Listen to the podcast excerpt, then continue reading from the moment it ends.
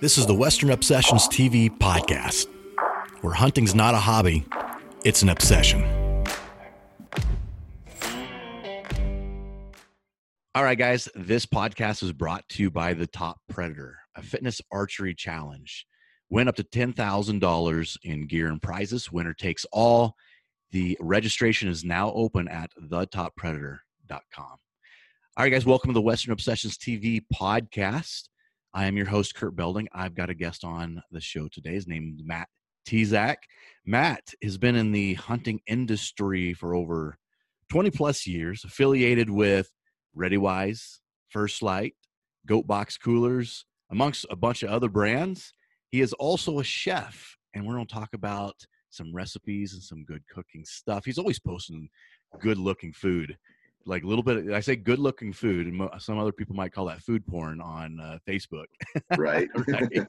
Matt, man, how's it going, dude? Good. Yeah. Happy Happy Sunday morning. Yeah, Yeah. I know. We're uh, we're we're guys. We're doing this at 8 a.m. on a Sunday, which is a little early on a Sunday. We may have some sleep in our eyes, but we're excited. We want to we want to talk about some hunting and some food and some good stuff.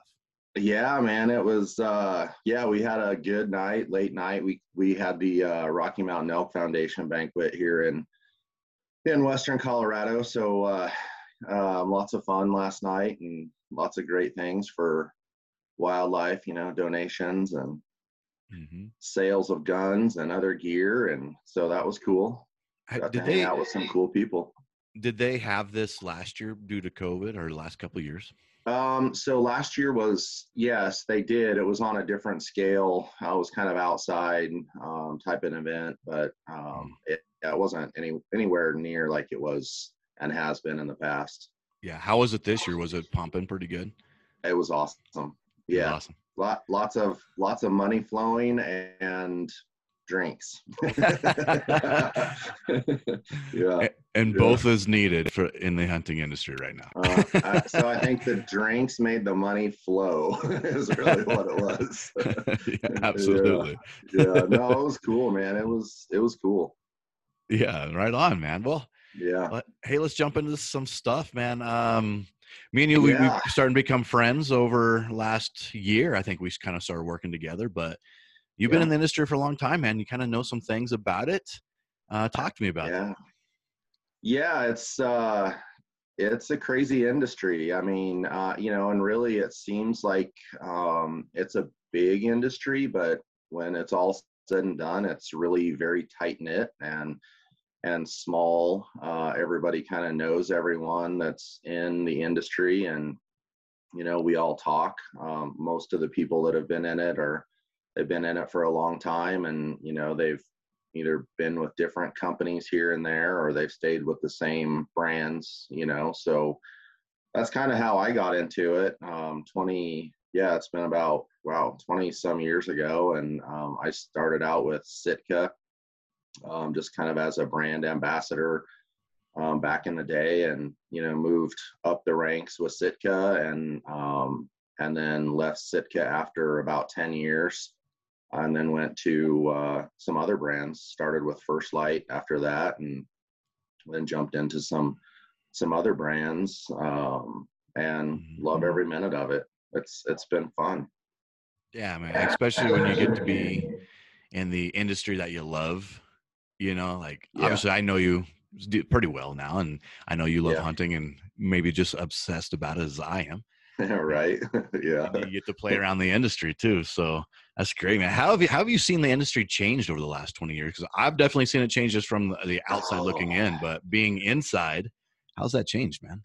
Yeah, I would say, um, you know, you see brands come and go all the time, um, you know, and it's whether they just don't have the right marketing programs and, you know, the right people running some of the, the, the sales and marketing behind the brand. Um, but I would say the biggest piece that I've seen change is is just the uh, advancement and technology of of different gear. Um, you know, I mean, rifles are getting lighter every day. I mean, you know, uh, we just gave away a a rifle from Viking Armament here in in Western Colorado. They're a gun manufacturer, and that thing weighs like seven pounds. I mean, it was it was crazy, you know. So things like that, and now with you know um, Bluetooth incorporated into range finders and scopes, and you know, and now they communicate together, and you can dial things in, and um, you know, and then obviously the technology just with uh, you know equipment like uh, like you know the First Lite gear and things. I mean, that's you know the technology behind a lot of the the gear um, on concealment and uh, scent control, scent management, you know that sort of thing is I I think it's just awesome. Yeah. So so yeah. a lot of science behind it too, right? Oh yeah. Yeah. I mean, there's definitely been a, a big 20 years ago, we look at just camo alone to where it is now. Yeah, that's, that's a pretty big difference. And you posted there was the First Lite. I can't remember what the name was. The hoodie with oh, the, the new uh, Origin. Yeah, the yeah. new Origin hoodie. Yeah. I, I had to buy it, dude. I got it. Oh, I am. I'm telling you, like I have one in every color, and um, you know, because you have to, right? Of course. Um, but yeah, that thing is awesome. I mean, just the overall uh, fit and feel of it, you know, is is great. Um, and I'll be using it uh, next Saturday for you know because our turkey season um, opens up on Saturday. So yeah. yeah, it'll definitely be my piece to use. yeah, I definitely had to get get myself one too. I'm a, I like First Lite too. I'm a I'm a big fan of that. But yeah, you you you text me and said you were gonna get it. yeah, I did. Probably right then and there. right? Yeah. but yeah, nice. okay. So Viking Armament, I've heard you talk about those guys a little bit, and um, yeah, let's you know let's talk. That's a new company coming up. How what, what's going yeah. on with guys? Well, so they've they've been in business for um, about five or six years now here in Western Colorado. They've had some management changes. Um, and uh, the new owners, uh, they're friends of mine, and I went to school with them back in high school and college, and um, you know, so good to reconnect on that on that side and that front. But um, you know, really, uh, just kind of changing the way that you know guns are made. Um, you know, using a lot of local uh, manufacturers here to you know obviously help with jobs and and things like that, but you know just overall um, you know it's that technology piece right i mean they're they're really kind of dialing in the the materials that they use and and different um, you know like carbon fiber barrels and you know um, you know things like that just lightweight lightweight products that you know guys are packing in the rifles you know 10 15 miles um, the owner mm-hmm. has a, a, a, guide service in alaska so um, he does a lot of guiding in uh, the Yukon and, and some of those areas. So, you know, having quality equipment, you know, clear back in the back country is is huge, right? I mean, when you're back that far 10 15 miles you can't have any of that stuff fail on you right including including gear you know and so i think that's you know i'm i'm the guy that back in the day which i'm sure you are i mean that you were wearing jeans or Carhartts or you know some kind of bib or coverall or something, you know, and and um, man, I don't even know how we hunted in that stuff back in the day. you know, it's still I I always had told myself, you know, I wish that there was a company that had made, uh, and this is totally true story.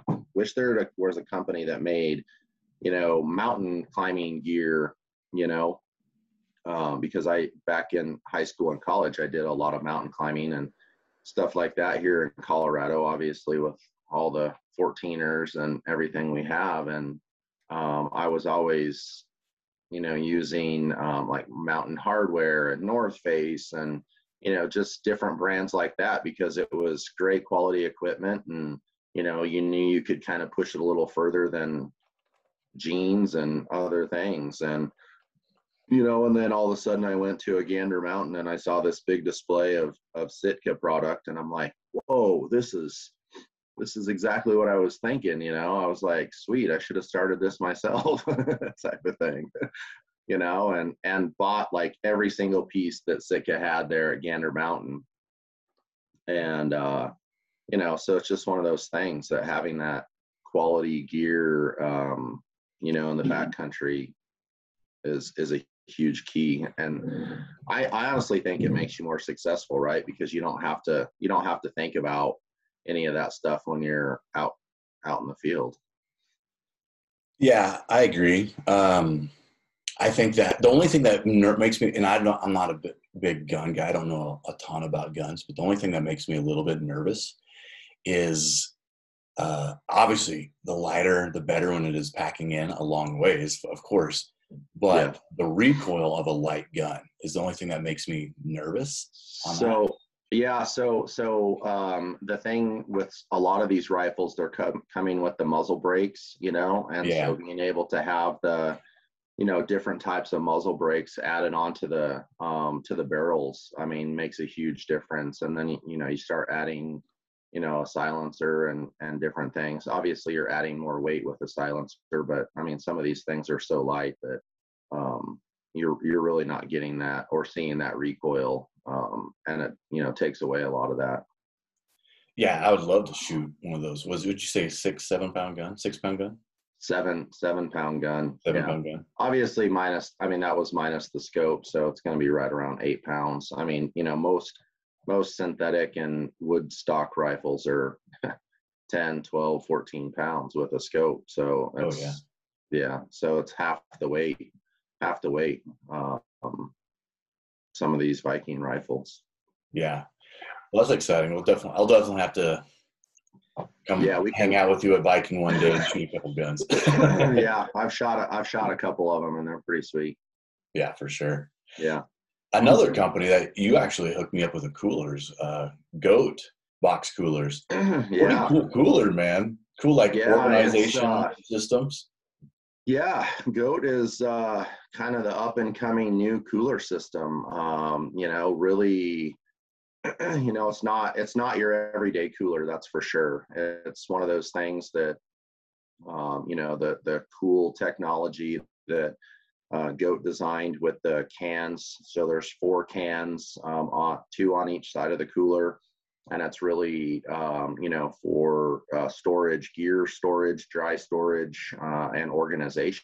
So, you know, one of the biggest um, complaints that people have about any kind of cooler out there is that they're their dry product, you know, after the ice melts a bit, it gets wet. You know, if they don't have a some kind of a way to keep that stuff off the off the ice and so um, with the cans the product stays you know it'll still stay um, warm or cold in the pods on each side um, but yeah you can really really dial in your organization with that um, and so it's it's really effective especially like for you know because you and me and a lot of us we travel all over the place hunting.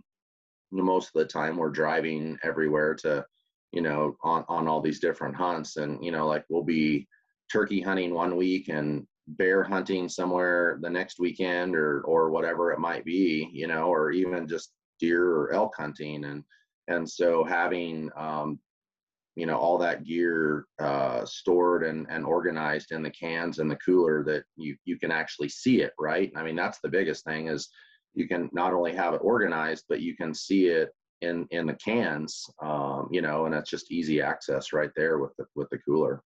Yeah, yeah, absolutely, and yeah, by looking at the cooler that you gave me, I could definitely see that. And Matt's always he's a, he's a good dude to always know what the new latest kind of gear coming up is.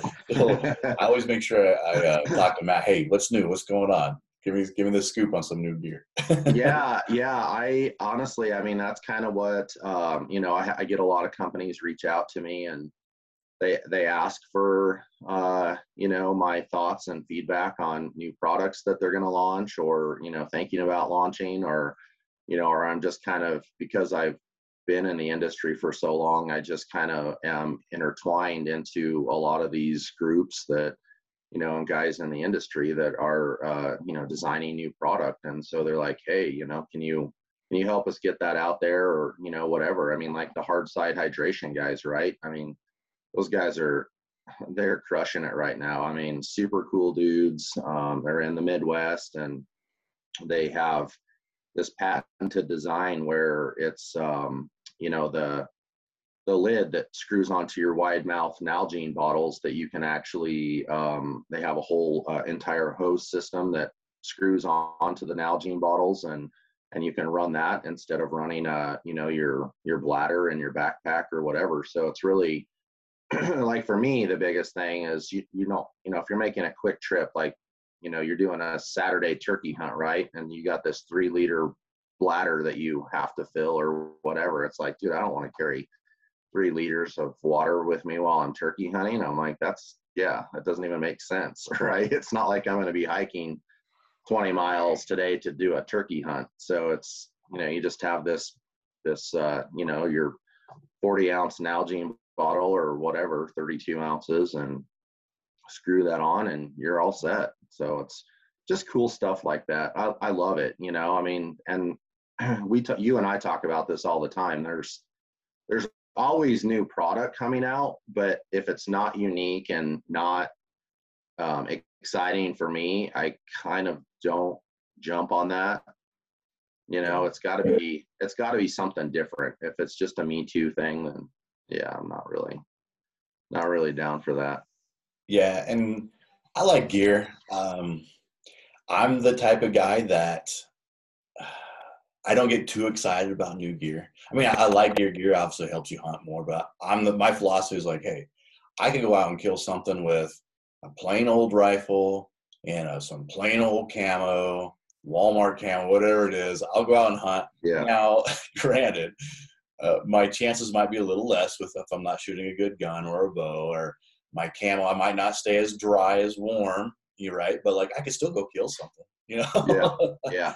Yeah, totally. I I agree with you. I don't I don't necessarily think it helps you harvest an animal, um, but it helps you be more comfortable when you're out there. And mm-hmm. you know, I like for me the biggest thing is I don't want to have to worry about, you know, if if you're somewhere and you get wet. I don't want to have to worry about that. Or all of a sudden, you know, you're out hiking and you're five, ten miles back somewhere and it starts snowing and it's like oh man uh, now we have to go back to the truck or go back to camp or whatever it is you know i don't want to have to like literally any more of that stuff doesn't even come into play with me i mean if it's you know we'll we'll be uh, late season elk hunting and i i have I, I have friends that i take hunting all the time and they come with me and it's one of those things. It's like if we're going to go hunting late season wintertime i mean we're usually in a foot or two feet of snow right? And it's like if you guys don't have the right gear to come with me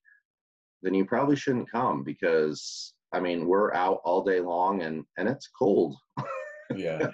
I mean you, don't, you don't want them to come if they don't have the right gear because now you got to babysit someone that is miserable and you got to leave at some point go back to the truck go back to camp whatever yeah. you don't have the right gear. Yeah. Yeah.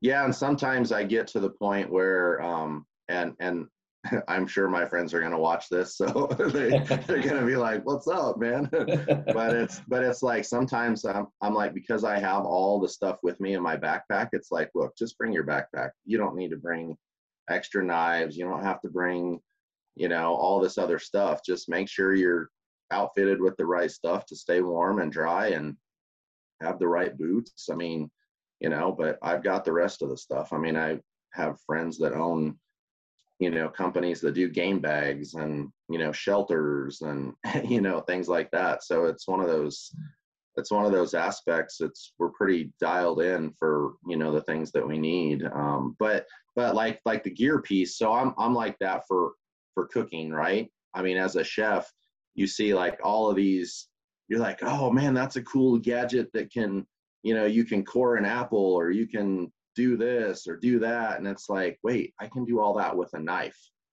Yeah. so i so i am I, I love gear for hunting but when it comes to the, the kitchen i am not a gadget guy. I mean like my wife and other people will say oh hey this would be a cool gadget for the kitchen. I'm like nope i don't need it i'm good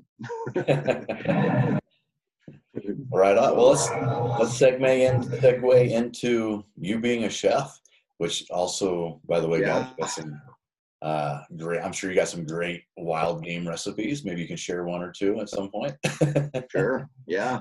Yeah. I um, I don't. I I honestly like back in um, man, it was like 2001 or 2002. Um, I started watching the Food Network. I mean, it was you know Emeril Lagasse and Martha Stewart, and that was pretty much it, you know. And so I was just like in the evening time, I'd get home from work and I would just like tune in to the Food Network, and that's all I did. And I'm like, this is awesome, right? I'm like, how's the, how does the chef go from being a chef in a restaurant, you know, and having all kinds of success, and then all of a sudden now he's on TV. I'm like, this this would be cool, you know. So I went to culinary school in um, Boulder, Colorado, and graduated with a culinary degree. And um, I just wanted to do it just because I could, and, and I had the time. I took the classes at night, you know, even from doing my day-to-day job, and um, I loved it. I loved just the just the whole process of it. It was kind of like art, you know, for me because I in high school and college I did a lot of painting and sculpture and and different things, and so it was kind of I stopped doing that, and so then it was kind of you know my release of being having that artistic release, you know, and and still staying artistic. So it was, you know, learning flavor techniques and profile, you know, flavor profiles and plate plating and all kinds of different um, different aspects, you know, in in the culinary world. And then my instructor, I kind of got hooked up with my instructor to where he was running a, um, a his own uh, catering service, and and so I worked with him and you know, doing some different things. And then it just kind of branched out that I started um, doing some private um, dinners and um, all kinds of all kinds of fun stuff, you know. And then it just kind of jumped into the wild game side where I really I kept seeing that like all this stuff, you know, where oh, I cooked this venison or I cooked this elk and it was horrible because, you know, the I overcooked it or, you know, whatever it might have been. and um, so I was like, you know what? I'm going to really focus on wild game because obviously hunting is my passion. I love cooking as a hobby, um, you know, and so I really wanted to be an expert um, on wild game, cooking wild game. Yeah, which um, obviously that fits perfectly for your personality, right? And, yeah, uh, and you're right. Like it, you know, as part of the being an artist part, that side that you tap into that side of your brain. I have that side also. My thing is putting together the, a hunting show. That's how I release my yeah. art, right? That's and I'm awesome. not, I, and I'm humbled to say that I'm not great at it yet. That uh, you know, as an artist, but I'm every day I'm learning, just like I'm sure you did through culinary school, on how to put together that episode to entertain someone better. But yeah. I'm excited. I think we, we may have some things in the future between me and you and a, and a hunting, cooking, wild game show. And yeah. you're right, man. Like obviously uh, we live on a lot of wild game here in my household and I'll have a cookout uh, once a summer and bring a bunch of friends and it's all wild game. Yeah. And there's always, you know, that little group of friends that are like, oh, I don't know about trying this. I don't know. I didn't really like wild game last time I ate it. And then they start eating things. It's like, wait, this is wild game too? I'm like, yeah. You just gotta right. cook it right because you just don't, yeah, it's either like it's either amazing mm-hmm. or it's horrible if you just yep. if you don't cook it right, right? Well, and and I mean, for people, and not just because I post on social media, but I mean, anytime someone comes to my house, they expect it to be, you know, elk or bison or moose or whatever, you know, whatever they expect that if they're coming for dinner, they're getting some kind of wild game product. you know, I mean, it's and it and it is. It's true. I mean, we we eat wild game all the time. I mean, and now we have. I mean, you know, we I got a moose last year and a and a bison last year, and so we have just a freezer rocked full of rocked full of meat. So, um, yeah, it's I love it. I mean, that's really like I get my wife she'll ask me do you need help in the kitchen? I'm like nope i'm good. Just this is my this is my my space and you know this is my creative time. It's my my me time. Yeah. yeah. Yeah i mean it's it's cool. I, and i get people you know especially now with like the hunting season starting um like turkey season you know, pretty much has kicked off in a lot of places, and it kicks off next weekend here in Colorado. And so I literally start getting blown up on message messenger and you know DMs asking for, hey, what's your wild turkey recipe? You know, how should I cook this? You know, turkey. I mean, and um, I would say the number one to share something with you, and the number one thing with wild turkey is it dries out super fast. And, and so um, I always, always recommend that you brine your turkey, whether it's wild game or even just, you know, a store bought turkey, but you really have to brine that turkey. You know, and it's a salt, sugar um, mix solution with some, I like to add a lot of citrus, so lemon, oranges, uh, things like that, and, you know, have it in a bucket, a food safe bucket or, or cooler. Cooler works too, you know, and at least brine it for 24 hours that's the biggest that's the biggest takeaway and key about cooking any kind of wild um, bird uh, or even you know a store bought bird or anything like that. Just brine it. Yeah, they do dry out faster than because they're leaner than any other yeah animal. You know. Yep. They dry out really yeah. fast. Yeah. Mm-hmm. Yeah, same thing with uh, me and my household is I do all the wild game cooking. Um, and but for my birthday this year, my wife made up some elk steaks with like Sweet. a real nice berry wine kind of sauce, and it was really Nice. good. That sounds awesome. yeah. So, what do you think, man? Do you think um, Western Obsessions TV should have a uh, a cooking segment? Yeah, yeah. I mean, you know, the the cool thing about the um some of the stuff that we've talked about, I think that it really um I think it lends necessary to your viewers because a lot of people, you know, even even if they're experienced hunters, some of them still don't know how to actually cook wild game or cook it in different ways, right? I mean, you get guys that, hey, I just got an elk and I'm just going to have it all made up into burger. It's like, wait, what? You have 300 pounds of burger? I'm like, no, that's uh, that you okay. Well, good for you, but you need to like, you know, kind of kind of step out on the ledge and and try some different things. You know, like even with elk steak or, um, you know, there's all kinds of different cuts and um, one of my, I think one of my favorites for elk is doing uh, ossobuco. So it's, um, you know, the shanks and, uh, you know, braise those for six, eight, ten hours and, and uh, they just becomes super tender and flavorful, which is weird because it's, it's a horrible cut, right? I mean, it's one of, it's one of the worst cuts you could, you Yeah. could even think about eating as a, the shank or the, the, you know, the lower part of the arm or leg of the of the animal but dude if you braise it all day long in red wine and all kinds of aromatics and herbs and things like that i mean it's it's amazing You're making me hungry, man. Right. It's breakfast it's breakfast time. Yeah. you know, one thing that I just discovered, my mom got me a, uh pressure cooker. So, oh yeah. Like, awesome. Yeah, so those tough cuts, like that lower limb, where before I was like, man, I didn't even want to deal with it because it had so many tendons and got tough. And now I just throw in the pressure cooker for a couple hours and it just falls off the bone. And I, maybe I'll do like a barbecue, like a pulled pork, but pulled deer elk barbecue or, yeah or something like that, you know? Yeah. nice do you do you do a, a smoker do you have a smoker I do. I don't do not call myself an expert smoker by no means, but I have one and I play around with it. I I I would have to say I was never a fan of a um, a pellet smoker until a few years ago. Uh, we bought one, and oh my gosh, I, that thing has it's awesome. I mean, I and I'm always looking for a bigger and and better one. You know, I have a pretty good size uh, Traeger, a big Pro Traeger, and um, I love that thing. It's I'm always cooking something on it not just wild game, but I I love doing um, elk burgers and bison burgers on the smoker. I mean, it's fantastic.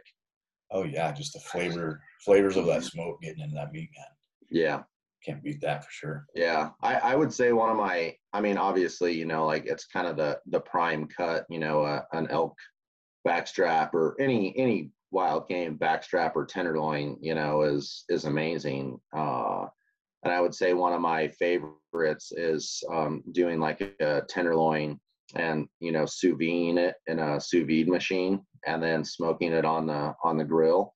So I kind of do this different step process, but I do it whole. So I do the whole entire piece, you know, and uh, and then serve it either super fancy and you know cut it up into medallions and make all kinds of sauce and different things with it or um, my dad when when he was alive he uh, one of the things he loved the most was i would do that like with a tenderloin or backstrap and i would slice it super thin and we would do um, sliders with like a horseradish cream sauce on it oh yeah oh my god that's like i could eat that every day for lunch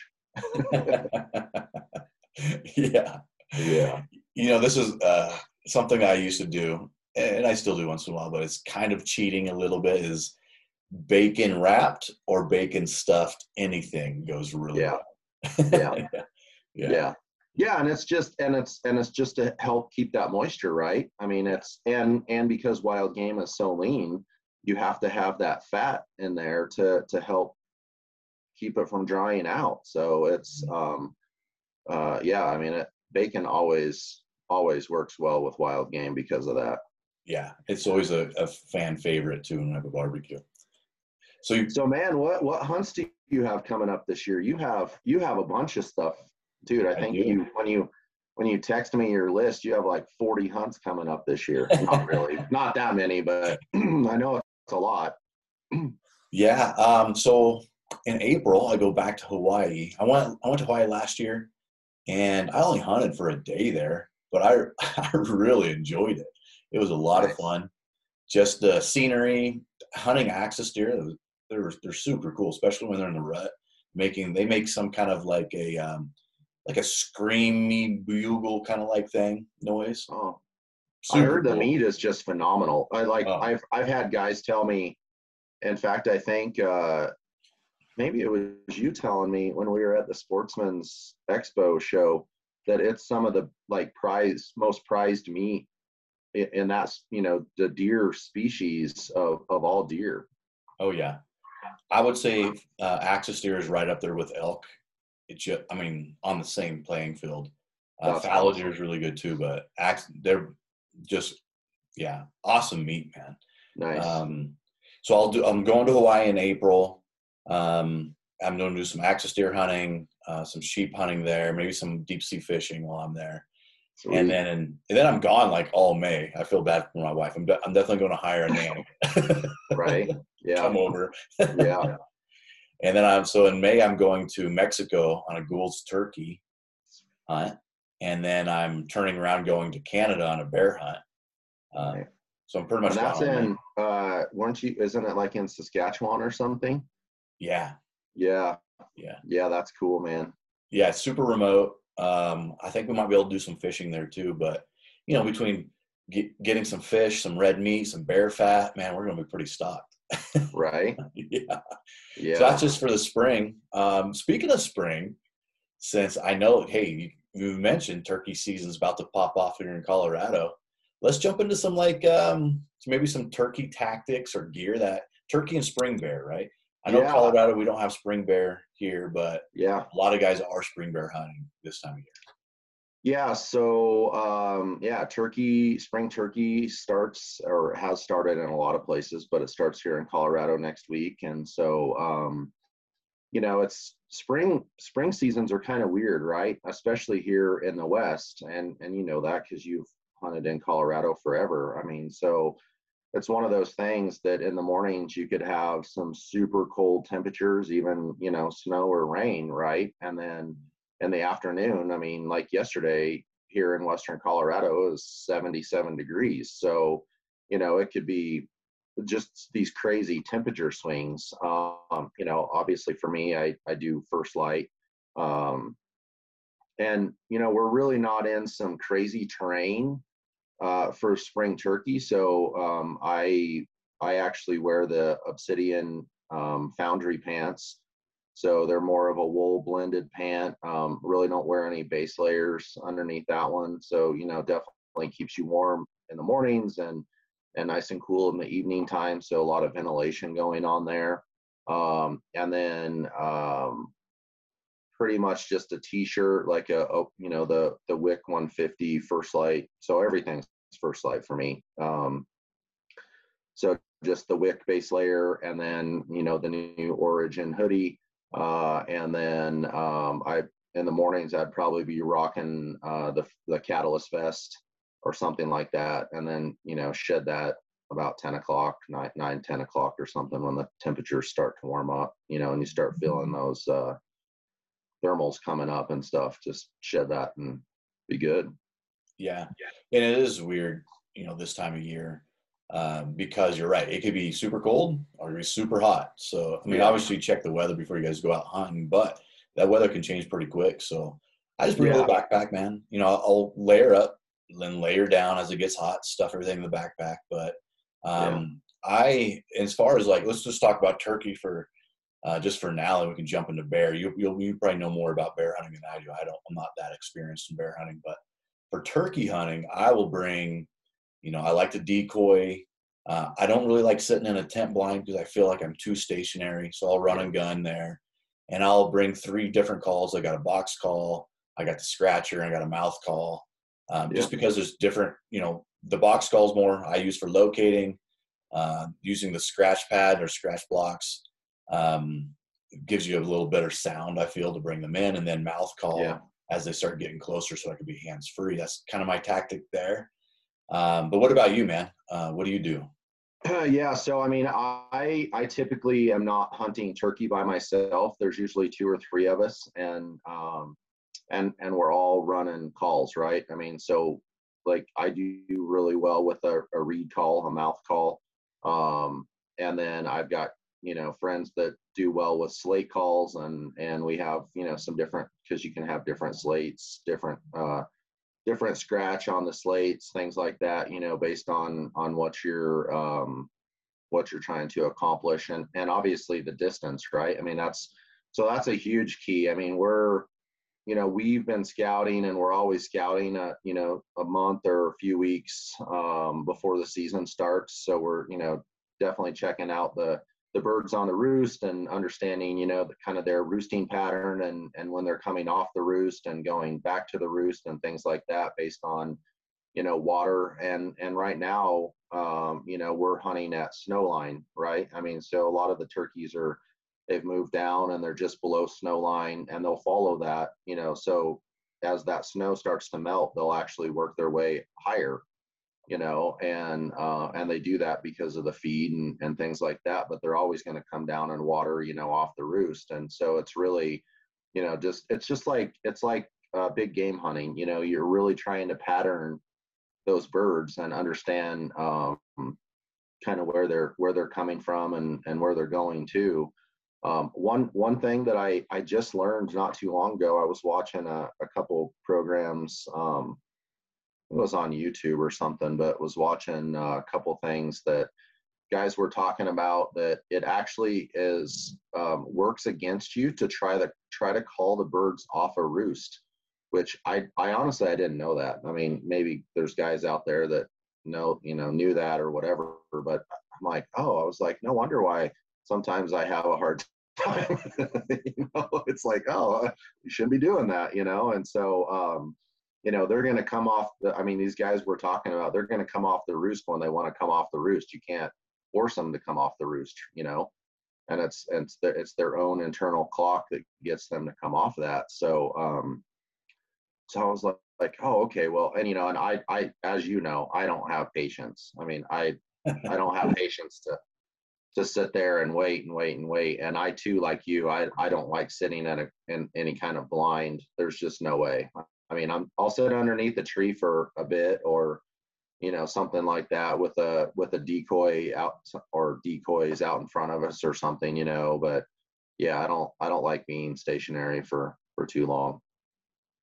Yeah, and I've I've made that mistake is trying to call off the off the roost. And it seems that uh, you know, I've actually were, was successful a few times in Nebraska doing it, but the only time it, I felt like I was successful is when it was just, um, you know, toms on the roost. If there's any hens in the roost with the you're not going to pull that tom away from the hens, right? So, um, no, and I I have noticed, and I, I learned this from my father-in-law because he's he's an awesome turkey hunter. I mean, he knows turkeys really well, and he uh, was telling me that it's it's if we can. So we always we always go like full full blast like the first couple weeks of the season um, because you know those those toms haven't really henned up all that much. I mean, they're just kind of getting into the swing of things, right, for the rut or whatever you want to call it, the mating season.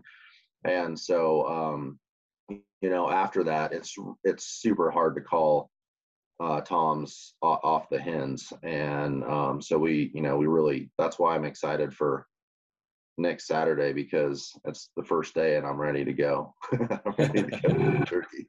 yeah. And turkey hunting is a lot of fun, man. And it, compares a lot to elk hunting, where they're super vocal and you can yeah. communicate with them back and forth. And you kind of have similar setups a lot of times too to an elk. You have someone can call behind you as you sit up closer. And yeah, it's very similar to elk hunting. Yeah, totally. Yeah. Mm-hmm. Un- unlike bear hunting, where it's not at all not anywhere close to anything that you do. bear bear hunt spring bear hunting is it's hard. It's crazy. Yeah, and bear hunting here in Colorado is a little bit more difficult anyway because there's no baiting of the bear, so yeah. it's a lot yeah. of glassing, a lot of spot and stock, which is a lot of fun. I love hunting like that too, but it's, yeah. it's more challenging. Uh, what do you usually do for bear hunting, Matt? Um, well, since well, I mean, I hunt bear in the fall here in Colorado. Um, you know, since we can't spring bear hunt, um, which I think is a whole another topic, but whatever. um, you know, uh, so I typically go to Idaho and hunt with some friends in Idaho for spring bear. Um, I am usually up in the northern Idaho uh, area hunting spring bear, and so um, you know, lots of lots of crazy uh, conditions up there. I mean, we've been up there and it's been, you know, still three, four feet of snow in some areas, and there's still roads that are closed, you know, old, old uh, logging roads that are closed and things like that because, you know, you're kind of pushing that snow snow level um, but that's where the spring you know the bears are coming out for spring they're they're coming out of the dens they're you know eating the little yellow i can't remember the name of the flowers but all the little yellow flowers and the fresh uh, grass pea shoots and and onions that are popping up. And so they're just you know they're just foraging on all of that stuff you know mushrooms um, and so it's really it's a lot of that country is a lot of up and down. I mean it's it's some insane country and um, you know so you know I, I know you're a big fitness dude and and you know all the you know exercising and everything and getting in shape and you definitely have to be in shape for that country yeah and I, I enjoy that type of hunting and i don't know if i'll enjoy that type of hunting forever but right now i like that physical hunt uh, I mean, obviously, I'll take a gimme if I'm if I don't have to be physical, I'll do it. But right. I enjoy it. I enjoy kind of testing yeah. my limits to go. It seems like you know if I had an more animal, rewarding, right? Kind of. That? It kind of feel it kind of feels more rewarding. That's exactly it, man. If I had an animal where like, all right, he's 100 yards off, I only got to hike 100 yards, but it's the same animal's five miles back. I want to go after the animal that's five miles back. Yeah, know? totally. Yeah. I don't know what it is. It's just that it's more rewarding. Yeah. Yeah. Yeah. yeah.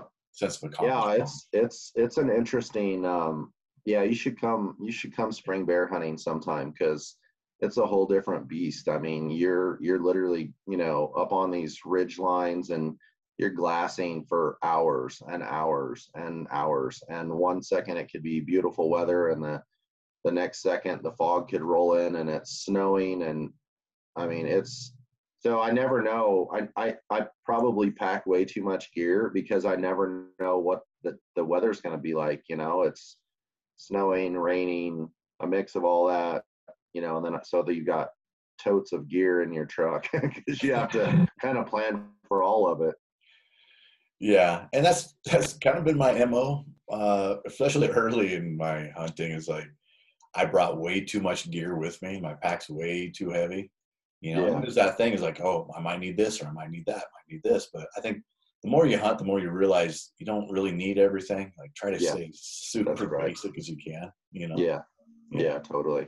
Yeah, it's funny. That's kind of um, like I get uh, messages all the time, you know, because I, I manage a lot of the First Lite stuff um, on on the ambassador piece, and guys asking me gear questions all the time of, well, hey, I'm doing this kind of a hunt. What what do I need? And you know, a lot of them are super surprised because they think that they need to have five different layers on and you know this sort of thing. And i'm like no wait. I was like the whole point is to have less but stay warm and dry you know because these pants perform this way and you know this base layer added with this outer or mid layer shell whatever it performs you know this way. And and so you know once you and, and a lot of guys are hesitant to do that right? I mean because it's it's out of your comfort zone.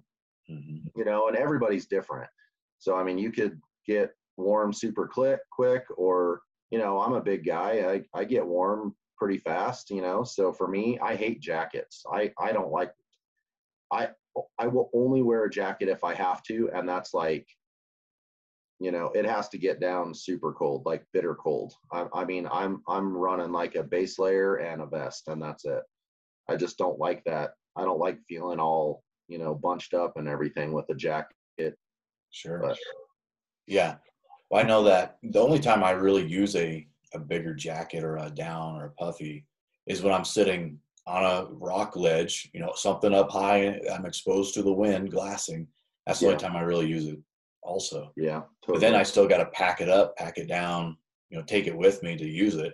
And I'm, you know, only using it during usually one, or if I'm whitetail hunting, obviously I'll, I'll layer up for that's sure. Something, you know what? That's something I'm glad you brought that up. I've, I've never I've never whitetail hunted. I've always wanted to, but I've never done it. Oh, really? Maybe that we should do that this year. No, it's uh, you know, you and I and Gil were talking about that when we were at the show about doing a, a whitetail hunt, and it, it would be fun. I just, I don't, I don't know a lot about whitetail. Um, I honestly, it so it's kind of cool because you know, there's a lot of people that want to come out west from the Midwest and the East Coast that want to hunt you know, uh, do a, like a Western big game type of hunt. And so, yeah, doing something like that for me would be kind of out of my wheelhouse. So um, definitely would look to you guys for that sort of thing because I don't know what to do. yeah, it's a different game, man. It's a it's a mental game, uh, quite a bit. Is you know, I grew up whitetail hunting, and then I came out and, and I glorified the Western hunt. I wanted to go do the Western type of hunting, and I absolutely love the Western type of hunting. And even now, I'm still like, yeah, whitetail hunting, whatever, I'll go, you know. But you guys that grew up in the West are like glorify the whitetail hunting and love the whitetail hunt. And I get it, man. We just had different experiences growing up. Yeah. But really, it's a different game. It's a mental game because you know the best type of whitetail hunting. Uh, you know, I do a lot of archery whitetail hunting and you sit in the rut. The rut is the most exciting time for whitetail hunting because you don't know what you're going to get when you're going to get it. But that's awesome. You sit between a couple bedding areas or bedding and feeding area, and but the mental toughness is sitting still for hours and hours and hours on end, and you're not moving, so you don't get to like go hike to get warm. And right? you're doing all this up in the tree too. Yeah, up in a tree. Yeah, you're usually up yeah. in a tree. Yeah. Um, so I mean, I've hunted from the ground a few times, but you're usually up in a tree, kind of exposed you know, you got to layer up, stay warm, have good insulated boots because your feet get cold, you're done. So it's more, but it's more mentally tough. Like, man, I got to sit here since you know 8 a.m. or some daybreak to day yeah. to, to dusk. You know, you're sitting there for so 12 hours. patience. Patience, man. Uh-oh. 12 hours, no moving. That might be tough. Yeah, it's tough. it's you know, I I would say that I, I get in really good elk shape. You know, when I'm hunting elk, I could drop 15 pounds on an elk hunt and then I go whitetail hunting and I gain 15 pounds because I bring all the snacks and right. That's funny. yeah, you're not burning yeah. any calories. You're just sitting still. You know. I I so so I kind of I dig it. I love the idea about doing that with you because um, last year I have I had never uh, done any kind of ocean sport fishing or anything like that. And last year, my wife and I we went to Mexico, and um, you know, and and I'll be honest, like the ocean, it terrifies me. Like all I can picture is you know being in a boat, the boat sinking, and now I'm stuck in the middle of this ocean, and there's sharks everywhere, right? I mean, even even like going off the beach somewhere, it's it's one of those things that I I just I I've I've never done it, so it's it's kind of scary for me, you know. And when we went on, we went on a, a fishing trip, and dude, I fell in love with it. Like I am obsessed with ocean sport fishing now. I caught this. I caught a you know six foot shark. I mean, we caught all this tuna and all kinds of other stuff, and went back to the to the resort that we were staying. You know, they filleted it all up for us, and I got to so because I'm a chef, I went to the hotel, you know, the resort that we're staying and I was like, "Hey, I'm a chef, you know, can I talk to the head chef?" And they were like, "Oh, yeah, yeah, no no problem." I mean, dude, I got to meet with this head chef for an hour and we planned so it was my wife and I, it was our anniversary. And so um like we planned this this entire meal. So I'm I'm talking to the chef. I'm like, I want to do this and want to do that and I was, you know, I want some, I want some sashimi with this amberjack that I caught, and I want all this kind of stuff, dude. It was the bomb. I mean, it was probably yeah. one of the best dinners that I've ever had, and I didn't even cook it. Like I just, I planned it with the chef, and he, you know, him and his team prepared it all, and it was phenomenal. And so I was like, I was like, man, I was like, if I can do this myself, you know, and do other sport fishing trips, come on, that's awesome, right? I mean, yeah, so doing yeah. a whitetail thing would be sweet. When I never did the sport fishing thing till I think maybe it was two years ago. Uh, had a buddy of ours that's done it quite a few times, and he's like, "Hey, I'm putting together this trip. Um, bring a, a bunch of people. We're all gonna pitch in and go." So we went, and we rented a big old boat, and we he bought all we all pitched in to buy the gear that we needed to do. So we did nice. it all ourselves out there and we got into tuna, we got mahi, um, you know, uh, that's just, awesome. All, all the just, and it's so fresh. And so brought it back to the place we are staying. I mean, it definitely is not a cheap sport to do, but no, oh not. man, it was so much fun. And do you get, yeah. do you get seasick easy? So, so I wasn't sure. So when we, before, you know, like when we got there, um, we, we went down to the little you know shop or whatever and we bought the dramamine and all that kind of stuff and so i made sure that we uh, um, took dramamine and one of the things that we were told was like okay well a lot of people will take dramamine but usually if they go out early in the morning and this for us this trip was i mean we were out there before daylight. And um and so they were like well a lot of people will take dramamine but they won't eat any breakfast or some kind of a light breakfast so they have nothing in their stomach. Well that's not good either right? I mean especially when you've got dramamine in your system. So um, it, it, yeah we did not get seasick. I mean there were a couple times that the waves were kind of crazy you know and we were going pretty slow so you're just bouncing up and down because you're reeling in some fish but yeah we didn't get sick. It was it was awesome. That's good. Not to wife, say I wouldn't on the next one, but you never know. yeah. My wife absolutely loves fishing. So nice. she loves the deep sea fish, and but she's she gets sick really easy oh. out there. So oh. she's got a load of the Dramamine. Last time she was all sick, and do you um, get sick? I didn't. Well, the thing, I when I'm on the boat, I'm good, but when I get off the boat, then I'm not good. Then I'm like in the shower, closing the eyes, washing up, and falling over in the shower because I think I'm still in the boat. yeah, yeah, dude. I gotta tell you, it was so. That was the first time I had been to Mexico. We went to Cancun, and it was so hilarious because we get on this boat, and I mean, super, super great people. We, uh, you know, had a guide and all that kind of stuff, and then there's a captain, and and um, and so I'm sitting down there and we're just kind of checking stuff out and and the captain he was like come come up here to the you know top of the boat or what I'm like no dude I'm good I'm just still trying to get my get my boat legs and all that kind of stuff he's like no come up here so he comes up So so then they start asking me like all kinds of football questions, and I'm like, why are these guys asking me? I'm like, what is the deal? I'm like, I don't understand. So they thought I played NFL. Yeah, there is a Tezak. Yeah, I was like, I was like, what? I'm like, no, I, I was like, I don't play football. They were like, oh, you should. I was like, no, no I shouldn't.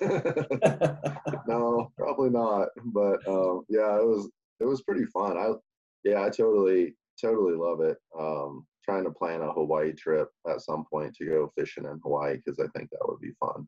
Yeah, that'd be a blast. Yeah, I'm going in April, and so there's a. I'm trading out a hunt with a guy in April. He's gonna take me uh, deep sea fishing and hunting for those big uh, sheep they got over there. So nice. Oh, is that uh, like the Mouflon? Is that Mouflon sheep or something? Yeah, yeah. You got the Mouflon sheep. On. You got Spanish goat, a couple other breeds there too. Um, That's cool, man. Yeah, we're gonna do some hunting, and I, think if we have time, we're gonna go out and deep sea fish. But I'm gonna, I'll kind of get the the lay of the land there, and maybe we, me and you can go next next year. So, so you said April, so that's like now, right around the corner. Yeah, like, like in a, a couple weeks or something. Yeah, in a couple weeks. that's awesome, man. Yeah. Nice. But yeah, man. Um, what about you? What uh, what? All right, tell me about what's your most exciting hunt you got coming up this year? Oh man, um, well, the most exciting one that I know that's you know kind of locked in is my spring bear hunt in Idaho. I'm going uh, with some friends that um, from Switchback Outdoors.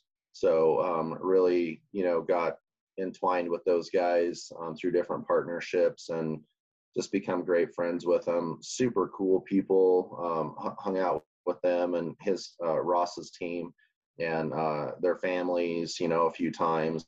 And um, yeah, just just great, really down to earth people. So I'm excited about that. We're going to be, uh, like I said, northern Idaho, um, Hell's Canyon area, which is going to be pretty intense. Um, so yeah, I'm excited about that one. And then um, I, fingers crossed, I I have the opportunity to um, draw my Colorado Bighorn sheep tag. So it's like I'm I'm right on that that points standing list with the preference points uh, for a couple of the units that I put in for. So we'll see. Man, that would be pretty epic. It would be epic. I and I hate that word. I hate the word epic because I think it's overused and always used wrong. Because usually when people use it, it's not epic. you know, but this one, this one would be, and um, so I know we've talked about filming it and you know things like that to to capture all of it. Um, and last year, I found in one of the units, uh, way down in southern Colorado, I found two nice rams. So, a couple shooters down there. Yep. You tie them yep, up. Yep. They're still tied up, waiting for you. Huh? I won't. I won't say, but I know where they're at. it, it, it, won't take me. It won't take me long to find them because I I've been watching them for a while. So yeah, yeah. All yeah, right. So that's that. pretty much that's pretty much it for my big hunts. I mean, just the normal stuff. You know, some elk and uh, deer hunts, mule deer hunts, and then take my other family members on their their hunts as well. So I do a lot of that. Yeah, I, I think I look do you almost as much as I do like my big hunts is being able to take my daughter out and see the excitement on her face when she, you know, when we get into some animals and she gets all excited. You know, that's probably this is just as much fun for me as going on. You know, this year I'm going on a uh, archery moose hunt. You know, so really, yeah, Canada. I didn't know that. Oh, that's awesome, dude! Holy crap, that's cool. Yeah, wow. I'm, I'm pretty excited about that one. That's probably my number one for the year. Heck yeah! Oh my gosh, that would be yeah. That's that's cool. but but you do some guiding too. Mm-hmm do you have any any cool hunts with that coming up? I I have an archery hunting hunter that I'm got. Well, if he draws, he should draw. He should should have drawn the last couple years, but we all know about point creep right now and what's kind of what's going on there. So yep. Unfortunately, yep. he has not drawn. I feel bad for him because he's got plenty of points. And but he should draw this year, so I should take him out hunting. Um, we're gonna do the first week of September if he draws, and I got a couple first rifle guys that I'm gonna be uh, guiding. I you know I quote unquote guided my mom last year uh, Right. on a hunt. And, yeah, that was that. Now that was awesome. I mean, that was a great hunt, dude. I mean, that was. I mean, to take your mom hunting, that's that's something pretty special. it was so special. I loved I loved that episode. Yeah, thanks. It got it's definitely an emotional episode with both me and her, and you know, I And she As got a nice bull too. oh yeah, it was a good good bull. You know, nothing, nothing crazy, but like Yeah. super very good looking bull. Yeah. Growing up, I would hunt with my mom just as much as I would hunt with my dad and my uncles. So my mom loved hunting just as much. So you know, That's as I got cool. in, as I got into elk hunting, she uh, definitely would piqued her interest. She's like, I want to do, and she came up when she was my camp cook one year, and she loved that man. She loved it. Yeah. I, I know we kind of. I know you and I and Gil kind of joked around with that about me coming up and just being the camp cook, but hey, whatever, I'll do it. I mean, we would definitely get some good food out of it, but you need to be doing some hunting too. We'll take turns cooking. That's all, that's all. Yeah. No, you know what? I totally, I totally like that. I did a, um, I did a stint that I had some uh, private clients that uh, I cooked for them during some hunting seasons, and you know they had uh, the the place that we were at in um, northern Colorado and and Wyoming. Um, they had a guide service um, as well, and so I did a bunch of their cooking and and it was it was great. I mean, you know, green chili and burritos and biscuits and gravy and Oh, you know, and then dinner. And then dinner was like super high end. It was I'd go out and fly fish. They had some stream. They have streams by their by their property, and I'd go fly fishing and catch some trout and make some different appetizers and like grouse grouse appetizers. That was one of my favorites. Um, so yeah, man, I'd totally do it in a second. I I joke, but here's the truth: is the time my mom was a camp cook is the only time I gained weight while I was elk. right? Yeah. Hey, that's good though. It's all it's all hearty homemade mom meals, right? yeah, absolutely, man. I, I still have I still have favorites that my mom does. Like she came over the other day and was hanging out, and she's like, "Hey, she's like, I need some. I ran out of moose burger and and some bison. Can I get some?" So you know, we go out to the freezer and grab a bunch, and I said, "Okay, so I'll give you some, but you have to make me pizza." So my mom, so my mom makes uh, she has like this, and she's had it for a hundred years but it's like this pan and it's a deep dish pan so she makes her own dough and she makes she used to make it with i mean she makes it with elk too but now we have you know ground bison and ground moose and so that it's my favorite thing that she makes. And so i'm like you have to make me some moose pizza. And you know it's it's just one of those things that you know i grew up with it and i don't know i love it. Dude, I didn't even think about making wild game pizza.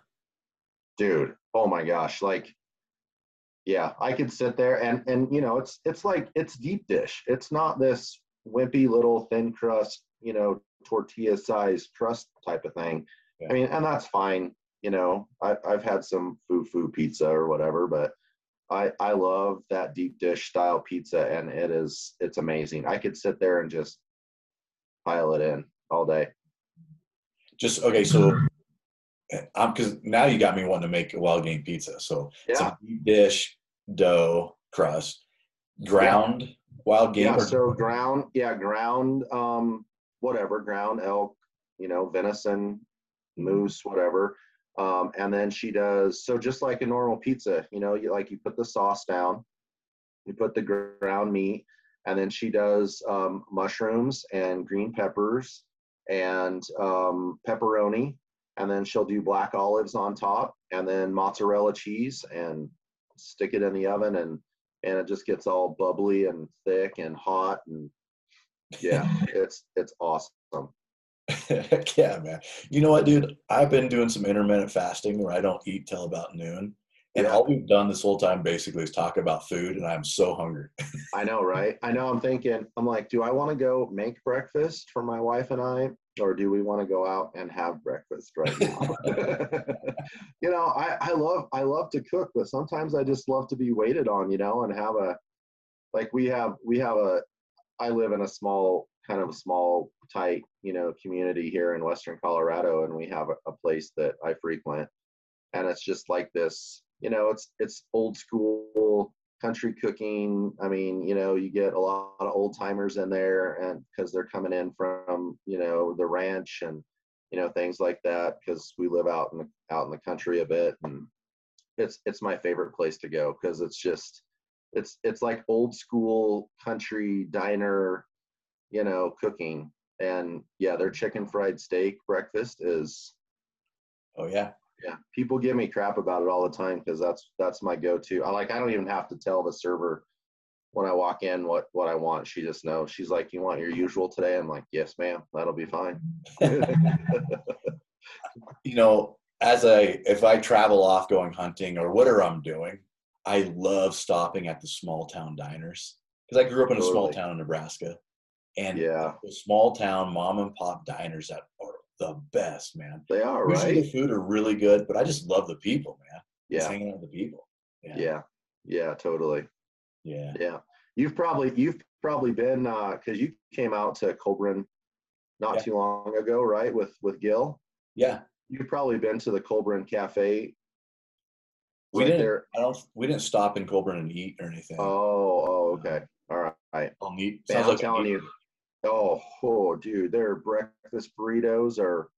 I'm pretty sure their breakfast burritos weigh about five pounds. I mean, they are massive, but yeah, it, they're super good. Um, yeah, you should next time. Next time you're out this way, you should try it. It's it's a pretty solid place. I want to get out on the western slope more, man. Because obviously up here on the eastern slope, I'm not a big fan of the city, man. So we live out here in the country, but. Colorado's so big and has so many different types of just terrain and you Yeah, know, I love southern Colorado. It's beautiful, but I want to get out to the western slope more, maybe do some fishing or some bird hunting with you guys or whatever, you know. yeah, it's it's kind of crazy because you know we live. Um, I mean, you know, we're surrounded by mountains right here. We're down in a valley, and and you know every direction that we go except for west, you know, is some kind of mountain terrain, whether it's red rocks, you know, on the national monument, and you're in cedars and junipers and kind of desert terrain. And then you know you go 45 minutes east and you're up in the pines and you know things like that. So it's um you know and then you're at 10 10,500 feet you know when you get up in that direction. So it's just some cool you can you can cover a lot of different terrain real fast here in in western colorado Yeah. Yeah, it's got that deserty, more juniper kind of, yeah, for sure. Yeah. Yeah. Colorado's awesome, man. I need to explore more of it. I just, you know, stay in my little bubble over here. And the only time I get out is when I go hunting or fishing. I need to get out more. yeah it's kind of it's kind of cool to i mean just explore different parts of the country you know and and hunt hunt different parts of the country and that's kind of what you know because i travel for for work and different things all the time. I mean so you know i go to these different places and i'm like oh that'd be a cool place to go hunt and then you know i go hunt it and um you know so it's just kind of it's it it I think to me, for me, it it uh, builds, um, you know, that experience and being able to hunt in different parts of the country, and you know, kind of always always evolving and learning um, different things because you're in different different areas. I mean, like for here, you know, it's hard to hunt elk in cedars and junipers. You know, um, there's just it's hard. Yeah. I think. Yeah. And I get caught up I want to go on the badass, uh, you know, adventures. So I'm going to Canada. I'm going to Mexico. Me and you got to get to Alaska here at some point, right? Just badass experience. But I, I tend to forget that like Colorado has got badass experiences right here in our home state. You know? Yeah. Yeah. Yeah, except for we don't have the caribou and you know the Yukon moose and the grizzly and yeah, Yeah, that's yeah. I'm, I'm I'm hoping to make it to Alaska in September, so we'll that's kind of we'll see. Yeah, besides we'll hunting here and guiding that archery hunter, my September's pretty open. I'm kind of leaving it open just in case that Alaska thing comes in. Yeah, so I um yeah, the you know the winter has been pretty harsh there. I mean, um so it's it's really it's taken its toll on the Dall sheep population to the to the fact that in some areas they're talking about closing down some of the hunting um, you know or reducing the number of tags uh, you know for non-residents coming in to do Dall sheep hunting so it's one of those things that because of that you know there's kind of this this weird thing about whether um, you know whether or not i'm going to be able to go and caribou hunt or not. So mm. we'll see. Yeah. I hope so. Yeah. Well guys stay tuned. We got a whole bunch of cool stuff happening between me and matt. You know might be a cooking uh, show adding on to western obsessions tv some other yeah. cool brands some cool hunts if you if you draw your bighorn sheep tag man that's going to be super cool we'll definitely yeah yeah, that one is uh that one's definitely a priority if I draw, which we'll know in uh like a couple months. So yeah, yeah, we'll yeah. know soon. Yeah. But Matt, thanks, man. I appreciate you having. Thank you, as always. Appreciate chatting with you. Yeah, for sure. Yeah. All right, guys. This is the Western Obsessions TV podcast, and I appreciate all you guys listening, staying tuned. Stay tuned for some more podcasts. Thanks. This is the Western Obsessions TV podcast, where hunting's not a hobby, it's an obsession.